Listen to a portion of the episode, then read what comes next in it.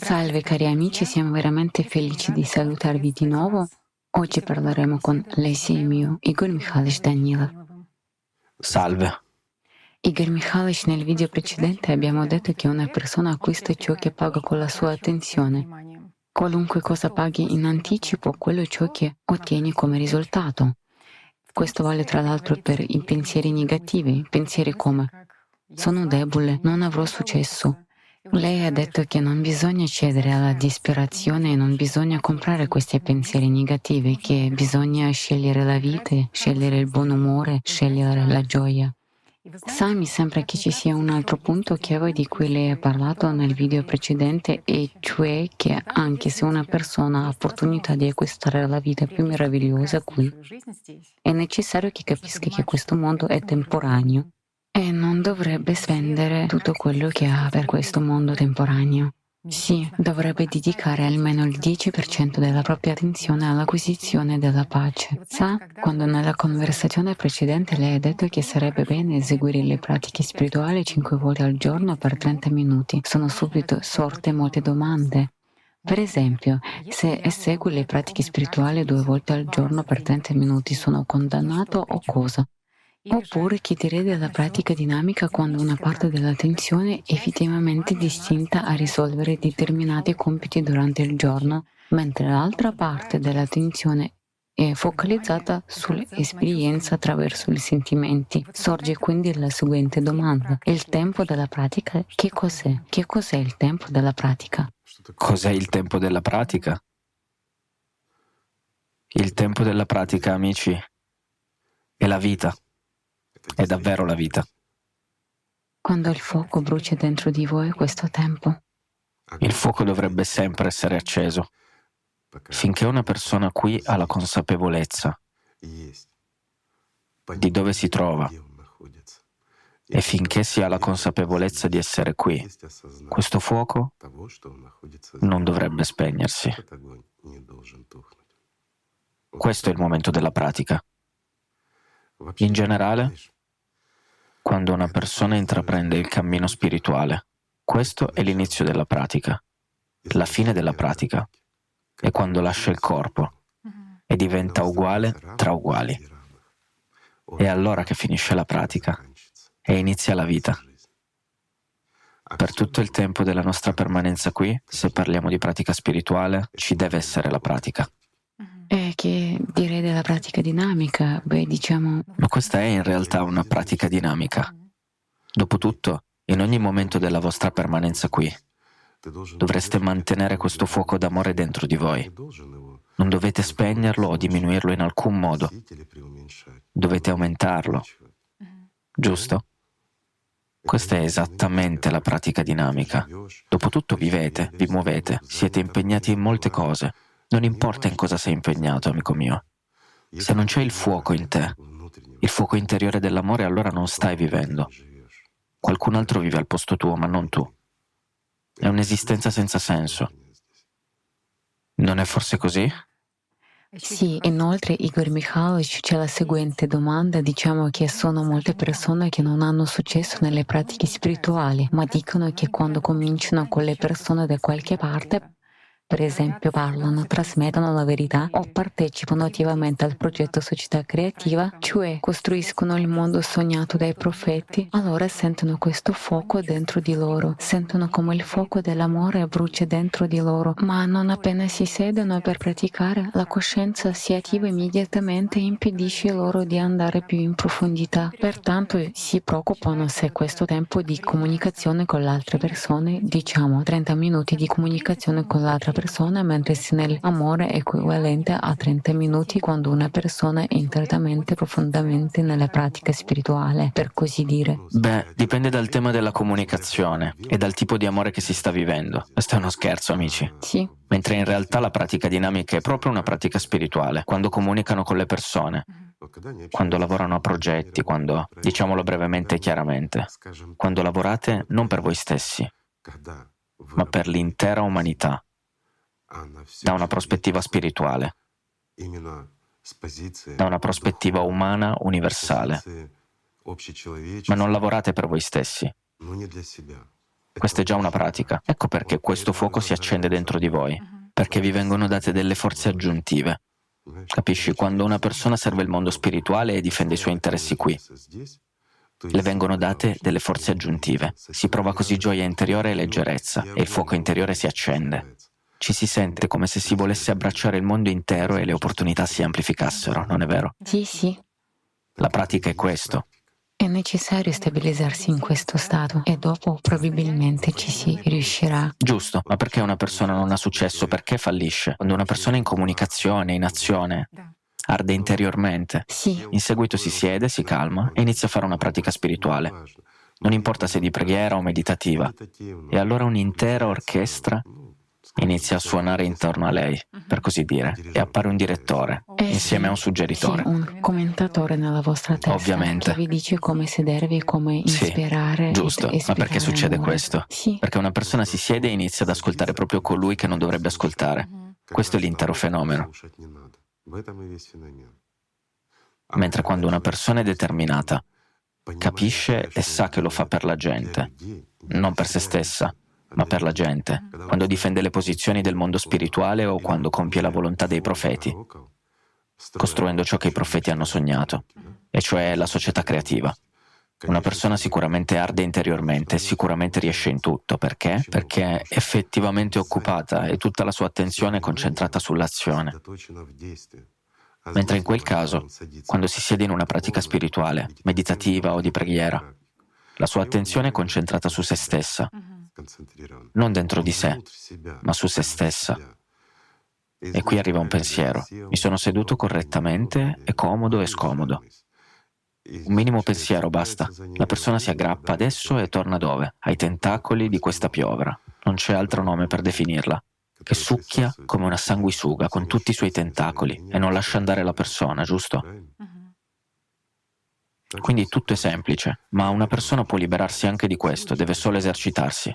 I ragazzi fanno anche la seguente domanda. Quando vi sedete nella pratica spirituale e la vostra coscienza si attiva in modo evidente e ci sono immagini, pensieri, dovreste continuare a praticare continuare cosa? A parlare con Shaitan? proprio questa lotta con i pensieri. Lotta, agitazione nella propria testa, giusto? Cosa continuare? La pratica spirituale? Sì, bisogna farla. E non c'è da vergognarsi se non ci si riesce, la coscienza è molto attiva.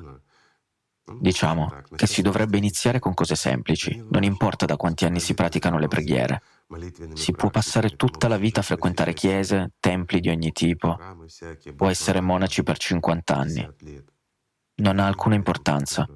Se non avete sconfitto Shaitan nella vostra testa, allora significa che dovreste imparare a farlo. Giusto? Sì, sì, sì. Non importa.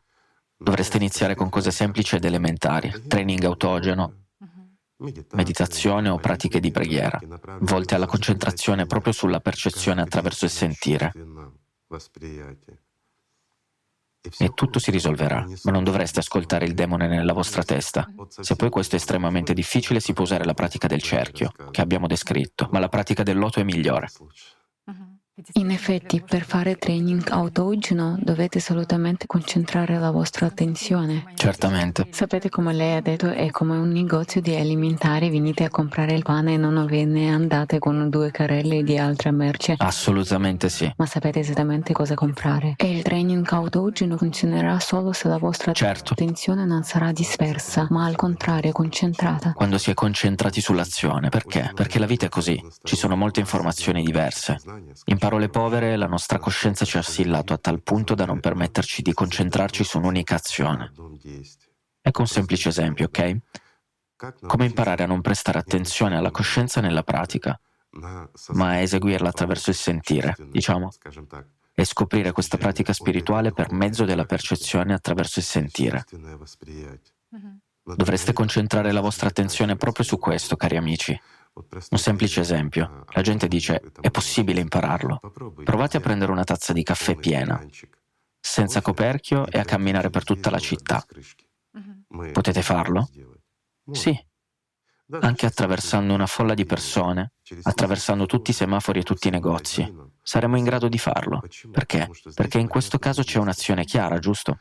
C'è un certo algoritmo, siete concentrati, ma allo stesso tempo cosa state facendo? Dopotutto state camminando e state anche prestando attenzione alle auto. Sì, perifericamente. Certo, ma la vostra attenzione è concentrata sulla tazza di caffè, no? È possibile? È possibile. Anche in questo caso è possibile. E se siete concentrati non prestate attenzione alla periferia. Inoltre sa molte persone quando si trovano di fronte a un'esperienza interiore così vivida di sentimenti si preoccupano come a dire vorrei solo non perdere questo stato, vorrei non perderlo. E lo perdono. Perché? Perché pagano per non perderlo, capisci?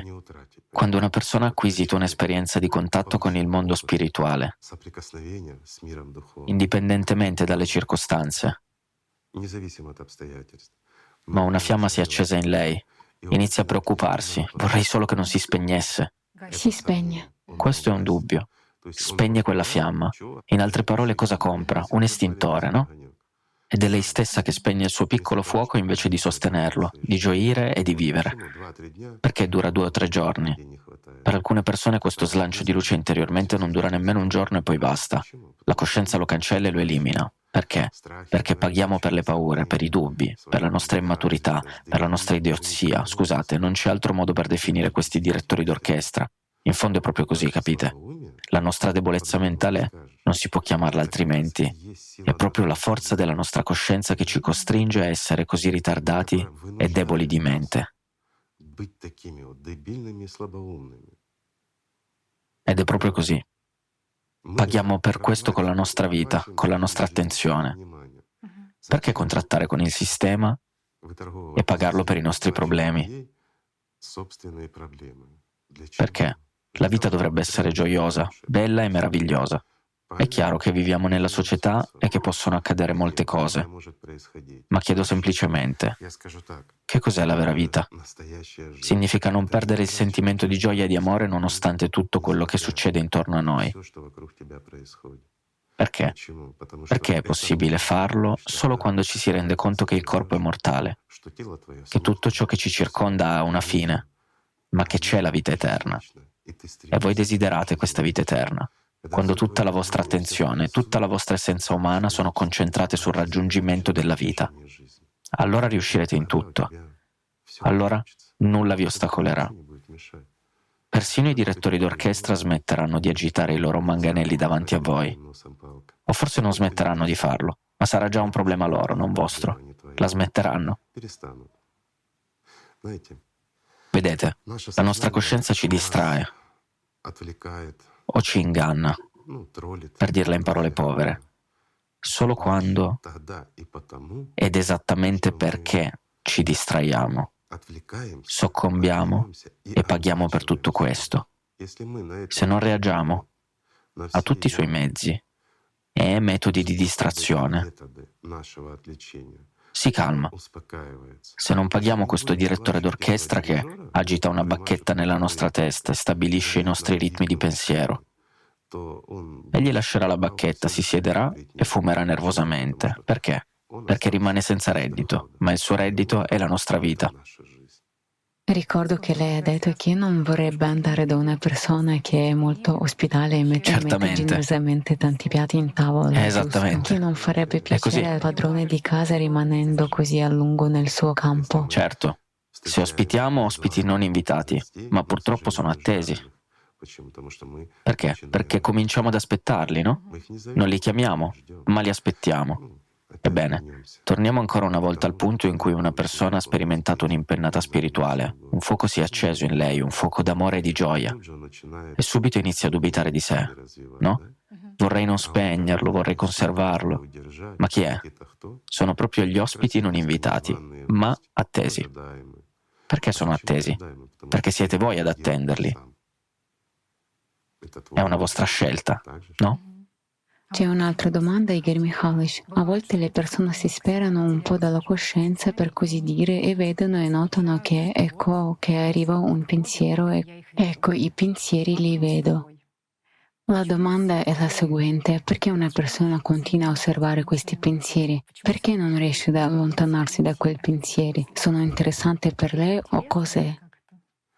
Sai, lo paragonerei a una persona incline al suicidio. Perché? Perché i medici la curano e l'aiutano, ma lei continua a cercare di uccidersi e la domanda è perché? C'è sicuramente una sorta di interesse in questo caso. Per attirare l'attenzione di qualcuno. I suicidi combattono per cosa? Per la nostra attenzione. Non si sforzano di suicidarsi. Quelli che si sforzano davvero di farlo lo fanno in silenzio. Ma la maggior parte di loro lo fa per esibirsi, per attirare attenzione. Allora perché? Quando ci sediamo proprio in questa pratica, iniziamo a creare le condizioni per l'arrivo di questi demoni.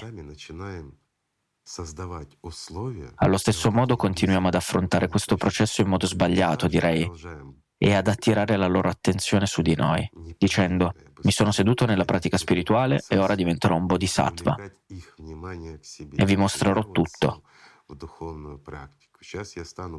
Sto decodificando, scusatemi amici, ma molte persone hanno questa mentalità, come se sfidassimo i demoni, mentre in realtà inviamo inviti a una cena in cui siamo noi stessi la cena. Questa è l'essenza di questo processo. Se avete davvero intenzione di eseguire correttamente una pratica spirituale, niente e nessuno vi ostacolerà e nessuno vi distrarrà. Tutti i pensieri estranei saranno lì finché li pagheremo con la nostra vita. Non appena smetteremo di pagare, tutto scomparirà. Il semplice esempio della tazza di caffè, di cui abbiamo parlato prima, è un esempio meraviglioso quando il vostro obiettivo è accumulare l'amore di Dio. Investite la vostra attenzione in questo e vi sforzate davvero di ottenerlo percependolo attraverso il sentire, per così dire. Almeno con il 90%. Voi togliete energia a tutti quegli ospiti, semplicemente non li ascoltate, non sono interessanti per voi, giusto? Allora tutto comincia a funzionare. Sì, è difficile, sì, Dovreste imparare. Sono d'accordo, dovreste sicuramente imparare. Proprio per questo motivo, diciamo, sono stati creati i mantra, i vari modi e metodi come il training autogeno per imparare a concentrarsi su qualcosa. Lo ripeto, nella nostra società di oggi la capacità umana di focalizzare l'attenzione su qualcosa è diminuita tantissimo. Sì, sì, sì, a proposito, a cosa si riferisce questo Igor Mikhailovich? Perché si dice che gli studi indicano che nel 2000 una persona era in grado di mantenere l'attenzione per 12 secondi, mentre già nel 2015 questo periodo di tempo era di 8 secondi. Quindi la gente si chiede, stiamo diventati più stupidi o in realtà l'effetto, diciamo, del progresso tecnologico? Tecnologico, i social Sai, media, internet in effetti, il pensiero in effetti stiamo diventando più stupidi. Per quanto riguarda il pensiero basato sui filmati, non è dovuto ai filmati e non è dovuto alla produzione di video brevi. Sono i social media che si stanno già adattando a noi. Ci sono dei semplici algoritmi proprio in quei social media che vedono perfettamente quanto siamo in grado di mantenere l'attenzione in massa. Quindi concludono che al giorno d'oggi una persona può mantenere l'attenzione per un massimo di 8 secondi. Quindi presentano le informazioni senza cambiare l'immagine per 8 secondi al massimo. Allora inizia a funzionare, insomma, percepiamo tutto, tutto viene studiato e osservato. Per quanto riguarda il declino della nostra capacità di attenzione e della concentrazione non è dovuta a un grande afflusso di informazioni, ma esattamente all'accelerazione del nostro tempo. In altre parole, stiamo rapidamente perdendo in massa la nostra essenza umana come società. Come influisce questo fatto sul cammino spirituale di una persona? Negativamente. Dico che influisce negativamente. Perché? Perché la capacità di concentrarsi su una cosa. Non è solo un'abilità, ma indica esattamente, diciamo, la predisposizione di una persona a percepire informazioni spirituali, a percepire attraverso il sentire. E qui c'è una correlazione diretta. Quante più persone. del primo tipo ci sono, tanto più velocemente la capacità di concentrarsi su qualcosa per un periodo di tempo più lungo diminuisce nella società nel suo complesso. È un problema, un problema serio per tutti, ma mostra lo stato della nostra società nel suo complesso e ciò che ci sta accadendo. O, per dirle in parole povere, le persone muoiono, il numero degli ospiti dell'inferno aumenta, mentre il numero degli ospiti del paradiso non aumenta. È un dato su cui riflettere. Possiamo anche dire più semplicemente che il numero di subpersonalità nelle nuove generazioni è molto maggiore. Da qui la diminuzione nelle nostre capacità mentali, per così dire, poiché la capacità di concentrazione non è tanto quella intellettuale, quanto quella mentale, cioè la nostra libertà. La nostra libertà sta diminuendo, ma si tratta della libertà di scelta, la libertà di vita. Questa è la risposta. C'è anche la seguente domanda, Igor Mikhailovich. Nella loro vita molte persone sono guidate dal principio di agire come si sente meglio. Mi sento bene in questo momento, è così che mi sento e molto probabilmente è giusto agire secondo la mia intuizione. Ma chi è che sente per te? Una domanda semplice, chi vive per te? Chi sente per te? Dopotutto la percezione attraverso il sentire non è così facile da sviluppare. Dovreste fare del vostro meglio, amici miei mentre le nostre componenti emotive sono una categoria di percezione completamente diversa. Dopotutto le emozioni si mescolano con la chimica, con le reazioni nel corpo e ancora con i dittatori nella testa. Ma in nessun modo sono, diciamo, una componente della nostra personalità, perché l'uomo come personalità è qualcosa di completamente diverso, ma quando la personalità è immatura, quando non le viene data nemmeno l'opportunità di rendersi conto di essere una personalità, di esistere, ecco che succede tutto questo. Il problema dell'umanità moderna è che non ci percepiamo come personalità. Ci percepiamo come qualcosa di completo, ma a livello di coscienza non primaria, bensì secondaria. È qui il problema. Così risulta che viviamo in un'illusione, l'illusione più naturale, quella che la nostra coscienza secondaria forma per noi. Una legione di maschere. Assolutamente sì. Tutta la nostra vita passa solo nella nostra coscienza. Questo vale assolutamente per tutti, tanto per chiarire. Perché? Qualsiasi informazione che la coscienza ci dà come personalità è ciò che percepiamo. Grazie alla coscienza vediamo qualcosa o non vediamo qualcos'altro. Quindi ci sono molti fenomeni. Ecco perché percepiamo una stessa cosa in modo diverso. Oppure se le condizioni vengono leggermente modificate, la coscienza completa il quadro. Si dice il cervello completa l'immagine, è la coscienza che la completa. Il cervello, scusate, può ricevere e trasmettere, non è capace di nulla. Può solo dare origine a immagini, sapete? Questa è la sua funzione e questo è tutto. È un anello di congiunzione, niente di più. Ed ecco un'altra domanda, Igor Mikhailovich. Molte persone, oltre a identificarsi completamente con la coscienza secondaria, si fermano nel loro sviluppo spirituale allo stadio di osservatore della coscienza primaria e non comprendono appieno la differenza essenziale tra l'osservatore della coscienza primaria e l'osservatore della natura spirituale in cui l'uomo è come personalità. La differenza è enorme. Quando osserviamo la coscienza secondaria dalla posizione della coscienza primaria, sì, abbiamo un'ampia percezione. Vediamo tutto ciò che accade. Giusto. Se ci siamo già allenati, cioè se lo facciamo a un livello decente, vediamo da dove vengono i pensieri e come avviene il tutto. Cioè vediamo tutto questo. Tuttavia tutto questo è esterno. Mentre quando osserviamo dalla posizione spirituale come personalità. Siamo più concentrati sulla percezione attraverso il sentire ed è diverso. In altre parole, non osserviamo dove e che tipo di coniglio sta correndo e verso dove va, o che strada sta attraversando o qualcos'altro, capite? O quale pensiero si sta avvicinando. Certo. Sì, sì. È questo che intendevo. Era un'allegoria, scusami. In realtà noi comprendiamo tutto, percepiamo, ma poi capiamo perché questo particolare coniglio attraversava quel sentiero, cioè quale pensiero è emerso e dove ci porterà, capite?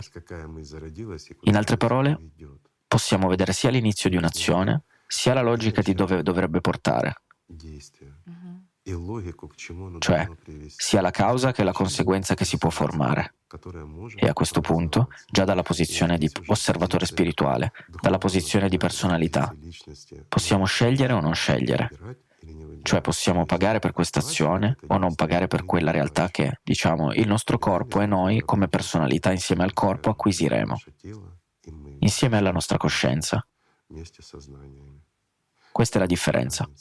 Ma nella fase iniziale dello sviluppo spirituale per alcune è ancora Esattamente. raccomandabile nutrire e investire attenzione affinché un bambino Bisognerebbe maturare. diventi un amministratore sì. delegato. Certo. Giusto in modo che questa coscienza primaria... Quando alleniamo la coscienza primaria, cioè siamo nella posizione di osservatori della coscienza primaria su tutte le azioni della coscienza secondaria.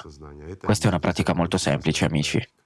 Molte persone soprattutto quelle che non hanno familiarità con questa terminologia diranno che cos'è, come. Vi spiego solo, vi sedete, vi calmate e osservate la vostra coscienza. Si imposta un programma, pensare a qualcosa, discutere un dialogo interno e allo stesso tempo si osserva questo processo. Quel punto o quel luogo da cui osservate come funziona la coscienza, come vi vengono i pensieri, come si risolvono questi processi, ma non interferite, osservate questo è esattamente l'osservatore dalla coscienza primaria. Tutto è semplice. Tuttavia, quando si educa questo bambino, e sappiamo che la coscienza primaria resta il suo sviluppo all'incirca sei anni, diciamo da 5 a 6 anni, è come se avesse l'età di un bambino. È lì che nominiamo la coscienza primaria come amministratore delegato di tutta la nostra vita. Essa osserva e inizia a gestire, ma dobbiamo ricordare, amici, che come ogni amministratore delegato, la nostra coscienza primaria è corrotta e tende, sì, tende a tradire e a creare schemi corrotti. E questo è naturale. Quindi come inizio è buono. Tuttavia, non vi consiglio di farvi guidare dalla coscienza primaria, da questo osservatore, nella vostra vita in generale. Perché? Perché la coscienza primaria è molto corrotta. E dove si nutre meglio. Quindi e ancora, è mortale. Non può sostenere il raggiungimento della vita. Non è la sua funzione. Perciò dovreste diventare personalità, liberarvi da tutti i dittatori nella vostra testa e andare veramente verso Dio. E a Dio si può arrivare solo attraverso l'amore, giusto? Sì. Mentre tutto il resto di ciò che vi è stato detto è secondario, amici. Le pratiche sono buone, sono necessarie, proprio come abbiamo detto voi ed io, almeno cinque volte al giorno, per mezz'ora, per raggiungere la pace. Sì, questo è vero. Questo per chi è agli inizi. Ma quando una persona fa una prima esperienza, è meglio non fermare affatto questo fuoco interiore. Allora le pratiche servono per sintonizzarsi.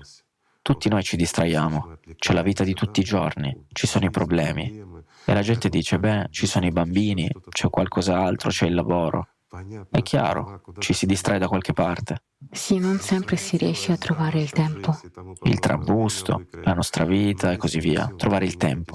Ma se si fa tutto con il sentimento dell'amore interiore e non si perde questo sentimento, è proprio questa la pratica. E quando lo perdete, è lì che dovete fermarvi ed eseguire la pratica. Ebbene, questo è già il secondo e il terzo stadio. Lo sapete, ma si dovrebbe iniziare ricordando a se stessi almeno cinque volte al giorno che si deve imparare ad amare. Poi, una volta che avete imparato, è necessario sostenere questo amore. Dovrebbe esserci un dialogo incessante con il mondo spirituale. Allora è giusto. E non appena si indebolisce anche solo un po', bisogna abbandonare tutto e sedersi a praticare. È una specie di diapason per sintonizzarsi. Proprio così, perché questo fuoco deve essere mantenuto, deve crescere e non diminuire, e deve essere sorvegliato come un focolare. Sapete, c'è un'espressione che dice il custode del focolare, quindi tutti noi dovremmo essere custodi del nostro focolare interiore per ottenere la vita.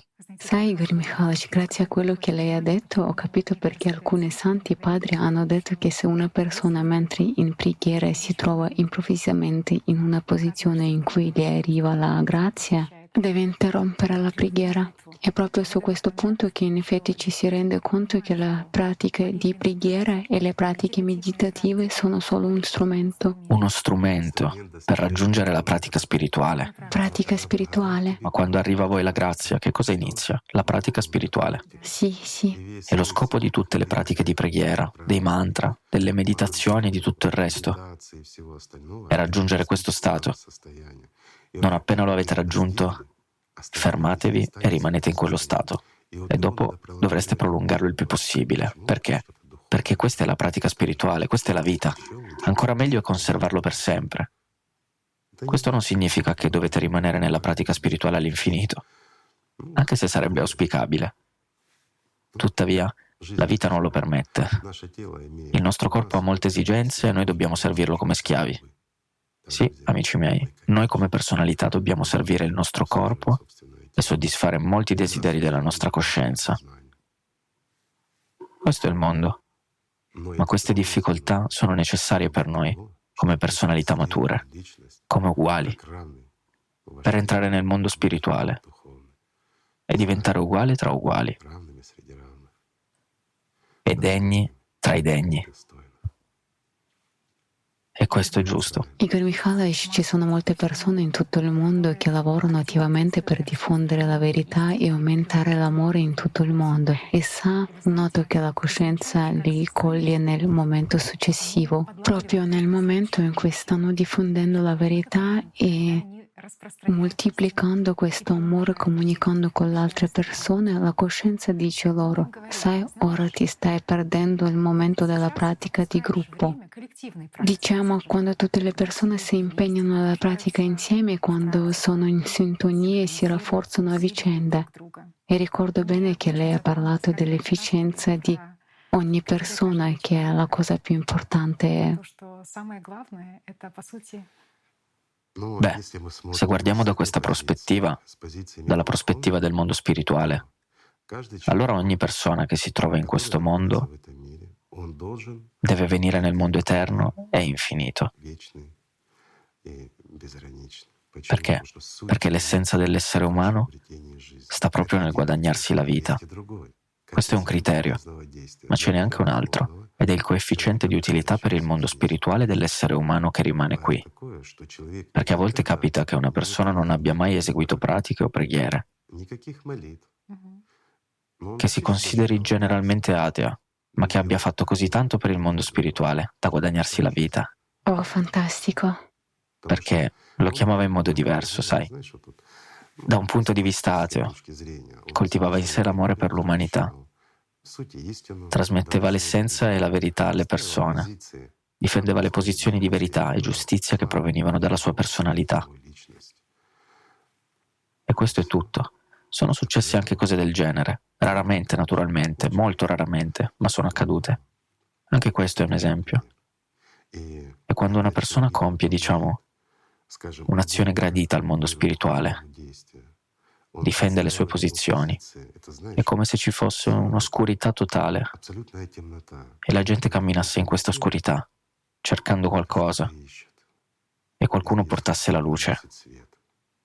E la gente cominciasse a radunarsi verso questa luce, vedesse una strada e uscisse da queste paludi e da questi pantani su una strada buona, liscia e solida che la porta a casa. Ditemi, questa azione, quella di illuminare la via di casa per le persone dalle paludi e dalle tenebre, lungo una buona strada, è paragonabile a una pratica di gruppo in termini di efficacia di un particolare individuo? No. Anch'io penso che non lo sia. È molto meglio. È molto più prezioso. Giusto? Quindi è vero. E non sono loro a preoccuparsi. Come personalità capiscono che è giusto e continuano ad agire. Tuttavia, si lasciano ancora manipolare dalla coscienza, ma non si arrendono. Valuta la loro spiritualità, sì. Ma non si arrendono, continuano ad agire. Questo è già molto, sono già un passo dalla vittoria. Sentendo la coscienza e la caricano ancora di più. Fanno la cosa giusta. Capiscono perfettamente che se la prossima volta canta di nuovo la sua canzone. Significa che bisogna caricarla maggiormente. Sì, sì, sì. Significa che la nostra coscienza ha troppo tempo libero e noi le diamo troppa energia. Le diamo troppo della nostra vita per dominarci. Quindi non è occupata. Mentre quando la coscienza è impegnata al 100% non ha tempo per le cose stupide. Giusto? Il modo migliore per addomesticare la coscienza è assicurarsi che abbia fame. La coscienza, intendo, non l'essere umano, e lo sottolineo. Quando si presta meno attenzione, si ascoltano meno le sue sciocchezze, quando si è occupati in qualcosa, lo si fa e basta. Supponiamo di prendere la stessa pratica di preghiera. In qualsiasi religione, una buona pratica, ma non quelle preghiere in cui le persone chiedono il pane quotidiano, la salute e i benefici, le posizioni e tutto il resto, per loro stessi, sapete. Non una sorta di preghiera pexiana, ma una normale preghiera in cui una persona loda Dio, in cui chiede l'amore di Dio. Beh, qualcosa di buono di questo tipo. Concentrandosi su questo, non si dovrebbe permettere che i pensieri si insinuino. Questo è già un modo per raggiungere la pratica spirituale, ma il raggiungimento della pratica spirituale può già essere considerata una via di mezzo nel percorso verso casa, giusto? Non resta che trattenere dentro di sé l'amore che emerge nelle pratiche spirituali, ma in questo caso dipende da ogni persona. Dopotutto, se vogliamo, possiamo portare una tazza di caffè per tutta la città senza rovesciarla. Allora perché non possiamo portare l'amore che si è acceso dentro di noi, l'amore per il mondo spirituale, per un solo giorno? Possiamo? Amici miei, possiamo. Proprio come il caffè, possiamo portarlo per tutta la giornata senza versarlo sulla coscienza. Dobbiamo solo fare del nostro meglio. Igor Mikhailovich, è possibile raggiungere la pace alla vita solo rimanendo in pratiche meditative o di preghiera? Beh, permettetemi di rispondere con una piccola associazione, amici, solo per chiarire. Che cos'è una pratica di preghiera? Il canto di alcuni mantra, mantra significativi, lo sottolineo, e non solo di parole senza senso, o pratiche meditative. È come imparare a scrivere. Quando si impara a scrivere, in modo che in seguito, nelle pratiche spirituali, si scrive il testo della propria vita. È chiaro? Ma l'essenza di tutto, amici, è in realtà l'amore. Dovete imparare a volervi bene e a riempire questo mondo di amore. Quindi, amici miei, cominciamo con una cosa semplice. Cominciamo semplicemente a volerci bene. Grazie. Grazie mille, Igor Mikhailovich. Grazie, amici.